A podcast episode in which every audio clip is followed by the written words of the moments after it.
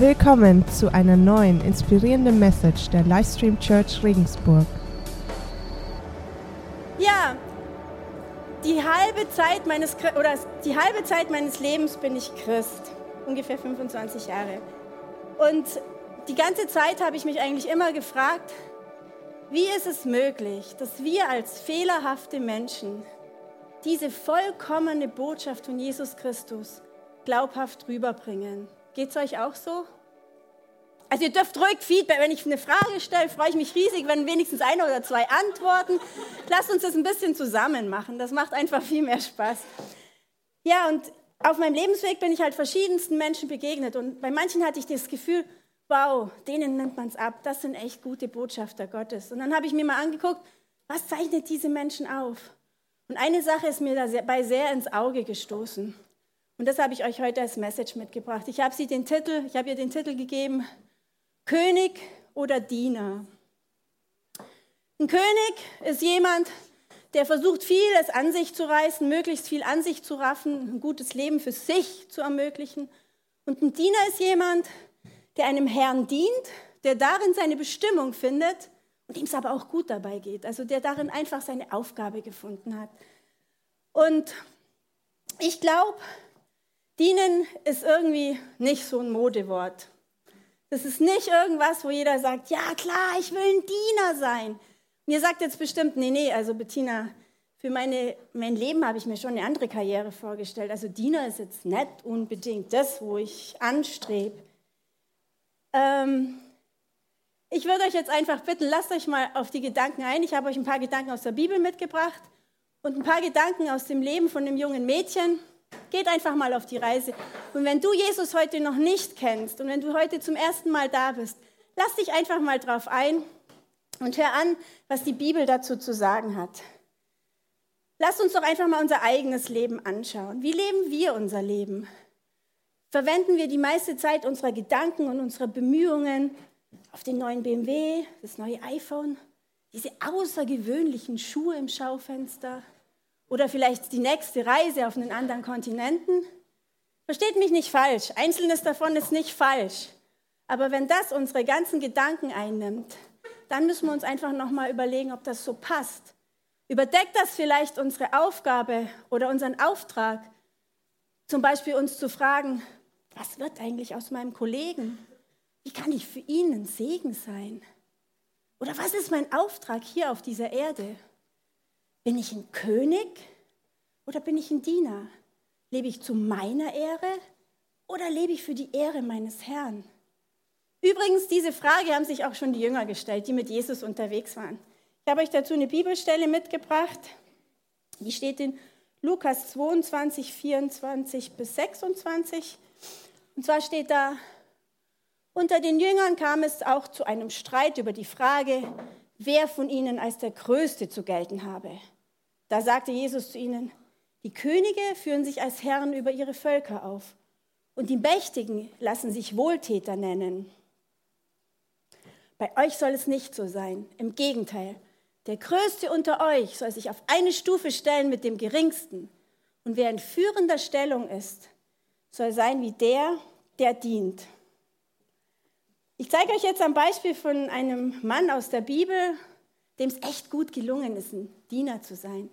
Und zwar, der hat zur Zeit von Jesus gelebt. Es war derjenige, der eigentlich den größten Teil des Neuen Testaments geschrieben hat. Wer war das? Paulus, genau. Ich möchte euch jetzt mitnehmen, die ganze Geschichte von Paulus, die steht in der Apostelgeschichte. Paulus war zuerst ein unerbitterlicher Christenverfolger. Er ist, in, er ist als Jude aufgewachsen in Tarsus. Er hatte eine Prophetenschulung. Er war also ein ausgebildeter Mensch, sehr gebildeter Mensch, der im Bereich der jüdischen Lehre sehr, sehr beheimatet war. Und er hat Christus total verfolgt und die christlichen Anhänger total verfolgt. Für ihn war das ein absolutes Dorn im Auge. Bis zu dem Moment, wo er persönlich Jesus begegnet ist. Und ab dem Moment hat er sein ganzes Leben für Jesus gelebt. Er ist zu Diener dieses großen Gottes geworden, dieses Herrn, von dem er der Meinung war, was Besseres kann er nicht tun. Ich habe jetzt einen Teil von, der, von dieser Geschichte rausgesucht und zur Apostelgeschichte 21 bis 28 kann ich natürlich jetzt nicht alles mit euch lesen, darum habe ich es ein bisschen zusammengefasst. Also gegen Ende des Lebens war Paulus auf dem Weg nach Jerusalem. Und das, obwohl seine Freunde, die prophetische Gaben hatten, gesagt haben, geh nicht nach Jerusalem, du wirst dort verhaftet werden. Aber Paulus wusste, dass es sein Auftrag war. Aber was ich noch wichtig finde, also wir sollten echt, wir tun gut daran, wenn wir auf Propheten in unserem Umkreis hören. Es gibt Menschen, die der Heilige Geist auch heute noch mit der Gabe der Prophetie ausrüstet und die sehen können, was kommt. Und es, wir tun gut daran, die ernst zu nehmen, nur am Rande. Also der Paulus ist auf jeden Fall nach Jerusalem gekommen. Es hat nicht lange gedauert, es ist ein Aufstand entstanden und er ist verhaftet worden. Und er hat dann gesagt, ich hätte noch eine Bitte, ich würde gerne noch mich vor dem Volk erklären. Haben sie gesagt, na gut, die Bitte ist gewährt worden. Er durfte vor, vor dem Volk sprechen und hat dem ganzen Volk seine ganze Geschichte erzählt. Wie er zuerst die Christen verfolgt hat, wie er dann eine Begegnung mit Jesus hatte, also sein ganzes Lebenszeugnis. Okay, dann am Anfang haben die noch ganz aufmerksam zugehört, fanden das auch ganz nett, aber dann kam natürlich die Stelle, wo Jesus ans Kreuz genagelt wurde und wo die Juden geschrien haben, kreuzigt ihn. Das war dann für die Leute, die da waren, nicht mehr so schmeichelhaft. Dann ist wieder ein totaler Aufruhr entstanden, dann musste, mussten sie den Paulus da rausholen und haben ihn wieder ins Gefängnis gebracht. Aber er hat sich auf das römische Bürgerrecht berufen und deshalb musste er sich vor dem Hohen Rat, also vor den führenden Juden, vertreten. Das war natürlich wieder willkommen für ihn, weil auch dort hat er seine ganze Lebensgeschichte und das Evangelium verkündet. Er hat erzählt, warum er diesem Jesus nachfolgt und hat voller Begeisterung einfach gesagt, warum das so ist. Da war es ähnlich. Am Schluss waren die Juden auch total, oder der Hohe Rat total aufgebracht, weil sie traf ja eine Schuld. Paulus ist wieder ins Gefängnis gekommen. Im Gefängnis ist ihm dann der Herr begegnet und hat gesagt, Paulus, brauchst keine Angst haben. So wie du jetzt in Jerusalem das Evangelium verkünden konntest, wirst du es bald in Rom tun. Also Paulus wusste, okay, meine Reise geht jetzt nach Rom. Dann ging das weiter. Die wussten, äh, die haben halt gemerkt, die Juden sind so aufgebracht, der Hohe Rat ist so aufgebracht, die wollen den Paulus einfach nur noch umbringen. Sie müssen irgendwas machen, weil er hat sich auf das römische Bürgerrecht berufen und die Römer standen unter besonderem Schutz. Und deshalb ist der Paulus mit einer riesen Eskorte von Soldaten, 400 Mann, ist er nach Caesarea in der Nacht gebracht worden, um ihn vor diesen aufgebrachten Juden zu schützen. In Caesarea kam er dann zu dem Felix, zu dem Statthalter Felix. Auch dort hat er sein Evangelium verkündet und der Felix hat eigentlich keine Schuld an ihm gefunden, hatte aber einfach Angst vor den Juden und wollte sich mit den Juden nicht verscherzen und hat ihn zwei Jahre im Gefängnis gelassen. Interessanterweise hat er ihn in diesen zwei Jahren immer wieder kommen lassen. Und er und seine Frau haben sich immer wieder in ihnen angemessenen oder angenehmen Dosen, also nicht zu viel und nicht zu wenig, haben sie sich immer wieder das Evangelium angehört und wenn sie ihnen zu viel wurden, haben sie ihn wieder ins Gefängnis gebracht. Ein paar Wochen später haben sie ihn wieder geholt, sie wieder ein bisschen was über Jesus angehört. So ging das zwei Jahre. Nach zwei Jahren ist nach Caesarea ein neuer Statthalter gekommen, der Festus. Man musste wieder erklären, warum der Paulus gefangen war. Auch er fand eigentlich keine Schuld an ihm, aber auch er wollte sich mit den Juden nicht verscherzen und hat ihn gefangen gehalten. Und in dieser Zeit von Festus ist der König Agrippa und seine Frau Berenike nach Caesarea gekommen. Und hat der Festus gesagt, hey, ich habe echt ein Problem. Ich habe da einen Gefangenen. Die Juden sind total sauer auf den, aber ich finde eigentlich keine Schuld. Was soll ich denn mit dem machen? Dann hat der König Agrippa gesagt, na, den würde ich mir gern mal selber anhören. Wieder hatte Paulus die Gelegenheit, das Evangelium zu verkünden vor dem König Agrippa und vor einer großen Volks- und, und, äh, Hof, von einem großen Hofstaat. Und das, das Ende von diesem Gespräch wollte ich euch, habe ich euch mitgebracht. Also er hat auch das Evangelium erzählt. König, und das sagt dann Paulus zu Agrippa, König Agrippa, glaubst du den Propheten? Ich weiß, dass du ihnen glaubst. Agrippa entgegnete, du redest so überzeugend, dass du demnächst noch einen Christen aus mir machst. Finde ich witzig. Paulus hat einfach jede Gelegenheit genutzt, um von seinem Herrn zu erzählen. Ja, und dann ging es aber weiter, dass der, das war jetzt Apostelgeschichte, genau, dann ging es weiter, dass auch der König Agrippa und seine Frau Berenike waren der Meinung, naja, also den kann man eigentlich nicht gefangen halten, der hat ja nichts verbrochen.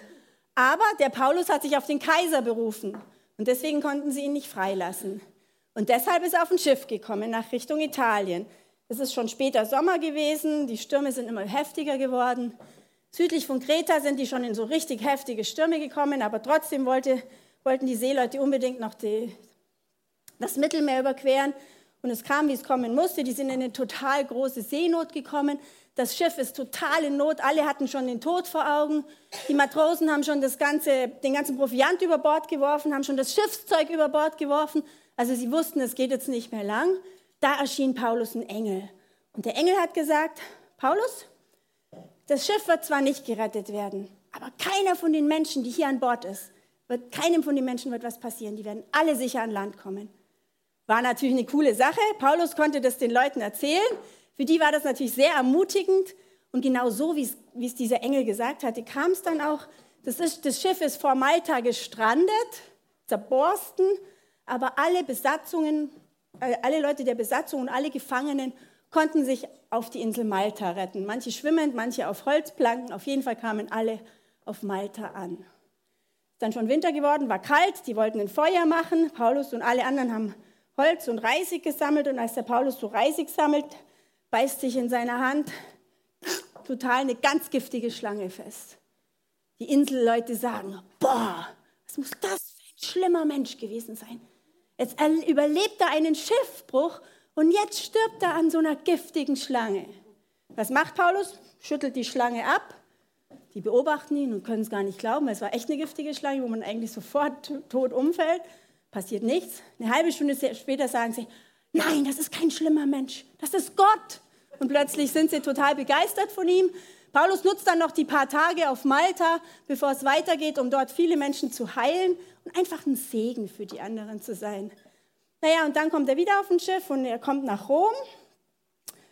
Und in Rom ist dann Folgendes, dass er halt auch dort die Gelegenheit hat, vielen Menschen das Evangelium zu verkünden. Vielen Juden, vielen Nichtjuden, Viele Menschen fangen an, an diese neue Lehre, an das Christentum zu glauben, aber viele auch nicht. Das ist die Geschichte mit der Freiheit.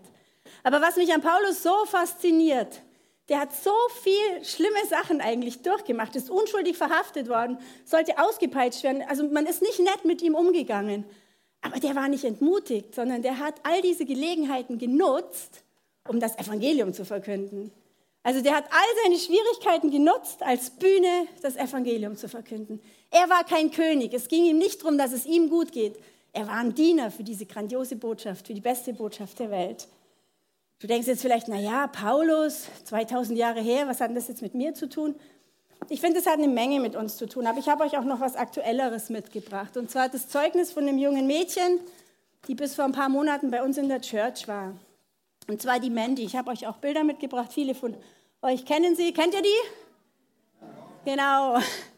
Die Mandy war ein Dreivierteljahr in unserer Kirche und gegen Ende der Zeit hatte ich mal mit ihr ein Gespräch und dann hat sie mir ihre Lebensgeschichte erzählt und ich fand die so cool und ich habe gesagt, Mandy, du musst das unbedingt als Zeugnis erzählen. Aber sie war zu schüchtern, sie hat gesagt, ich schreibe dir das, du kannst es dann vorlesen. Und das mache ich jetzt.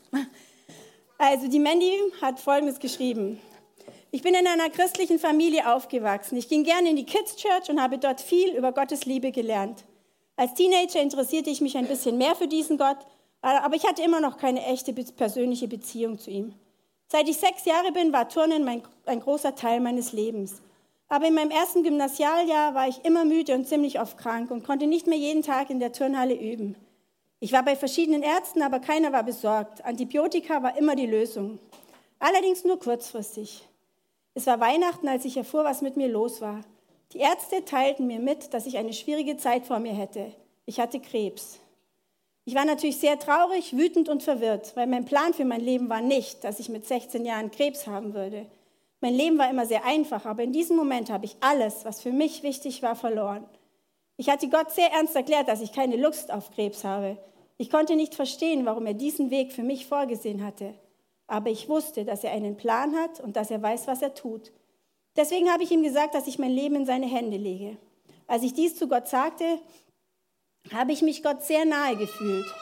Und er hat mir Frieden geschenkt wie niemals zuvor. Ich kenne Verse, dass Gott manchmal schlechte Zeiten in unserem Leben zulässt. Dann hat sie ein paar Verse genannt, die habe ich euch mitgebracht. Wer die mitschreiben will, kann sich das aufschreiben.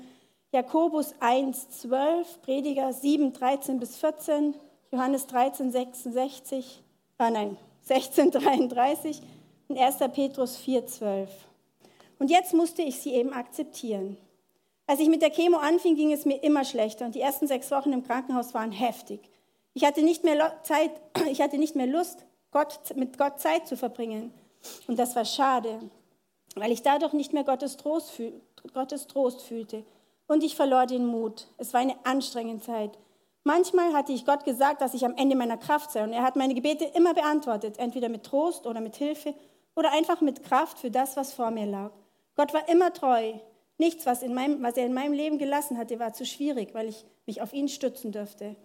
Im ersten Jahr der Behandlung war ich sehr schwach und konnte fast nicht mehr laufen.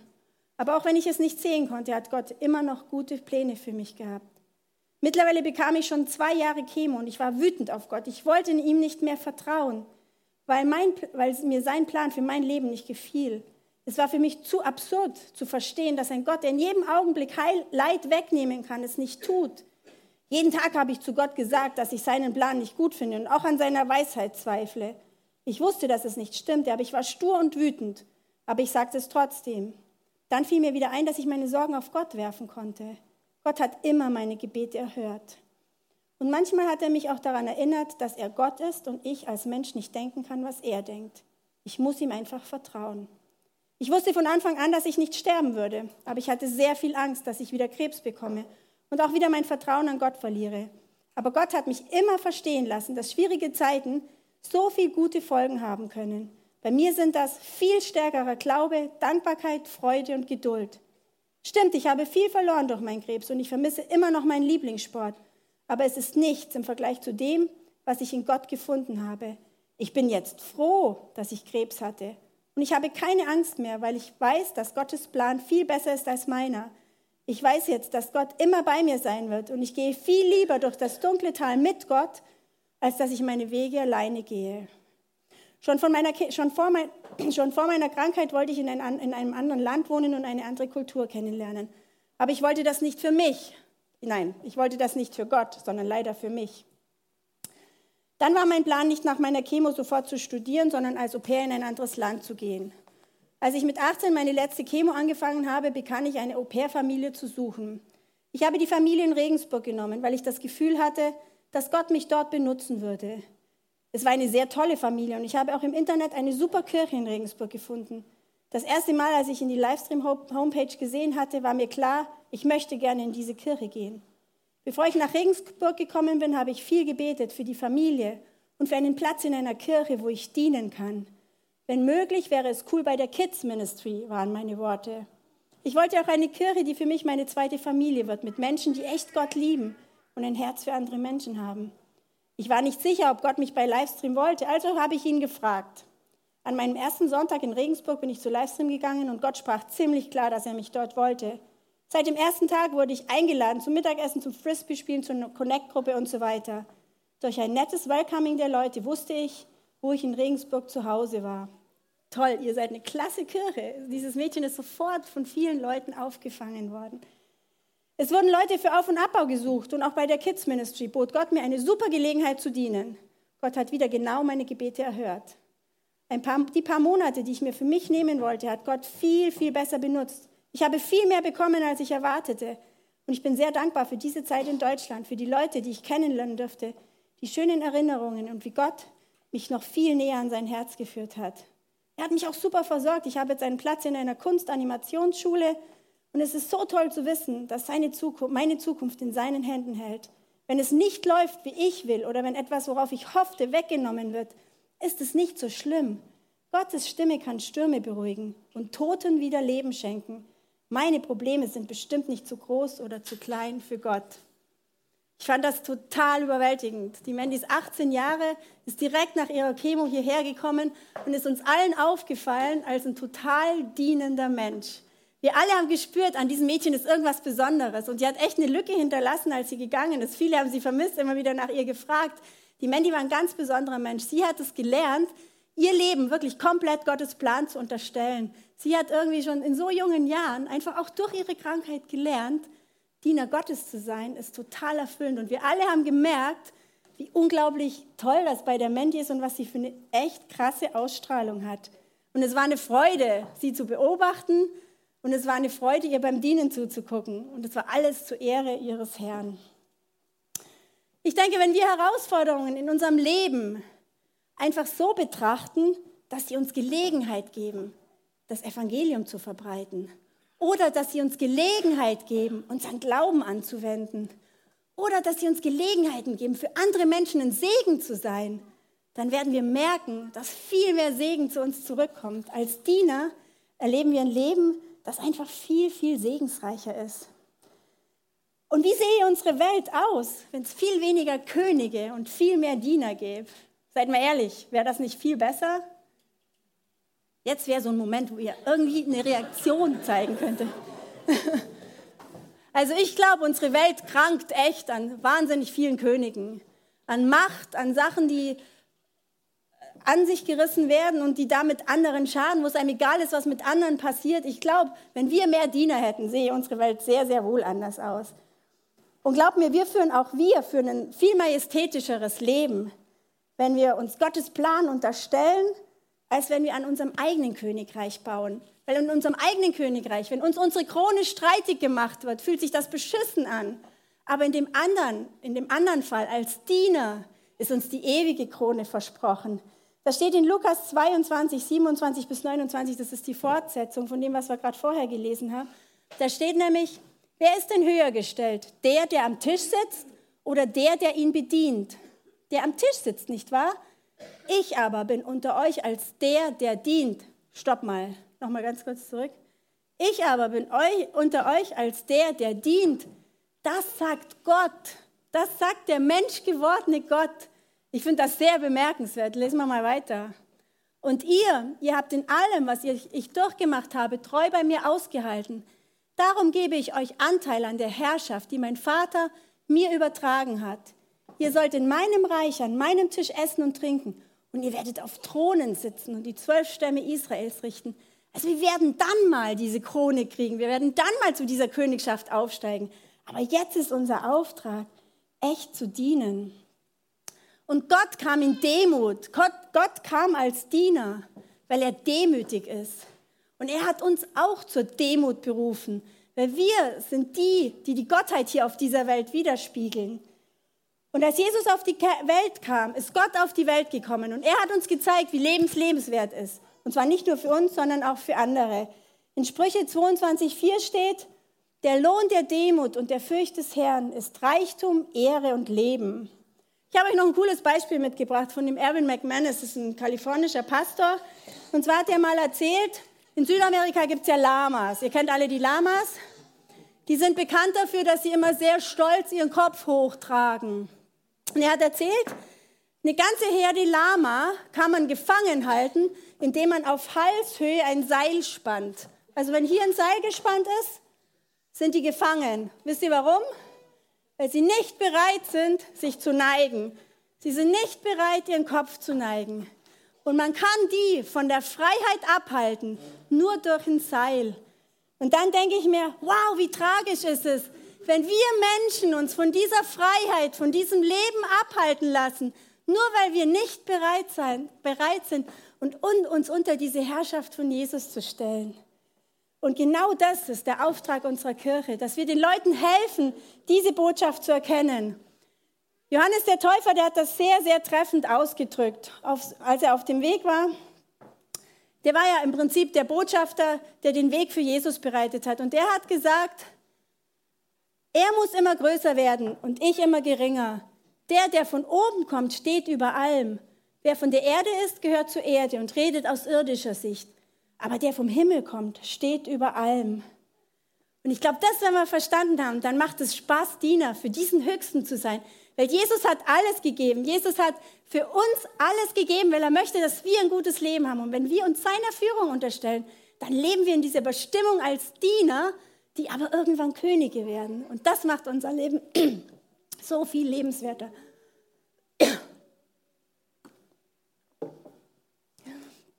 Wenn du jetzt heute, der Jan kann schon mal hochkommen. Und wenn du jetzt heute das erste Mal von diesem Jesus gehört hast und sagst, na ja, also irgendwie klingt das ja schon interessant. Wenn der wirklich alles für uns gegeben hat, würde ich den schon gern mal besser kennenlernen. Nach dem nächsten Lied, das ihr wirklich auf euch wirken lassen müsst, weil das genau die Aussage der Message ist. Aber nach dem nächsten Lied habt ihr nochmal die Gelegenheit, euch auf Jesus einzulassen, einen Schritt auf ihn zuzugehen, einfach ein Leben zu versuchen mit ihm und ihr werdet begeistert sein, was dann alles passiert.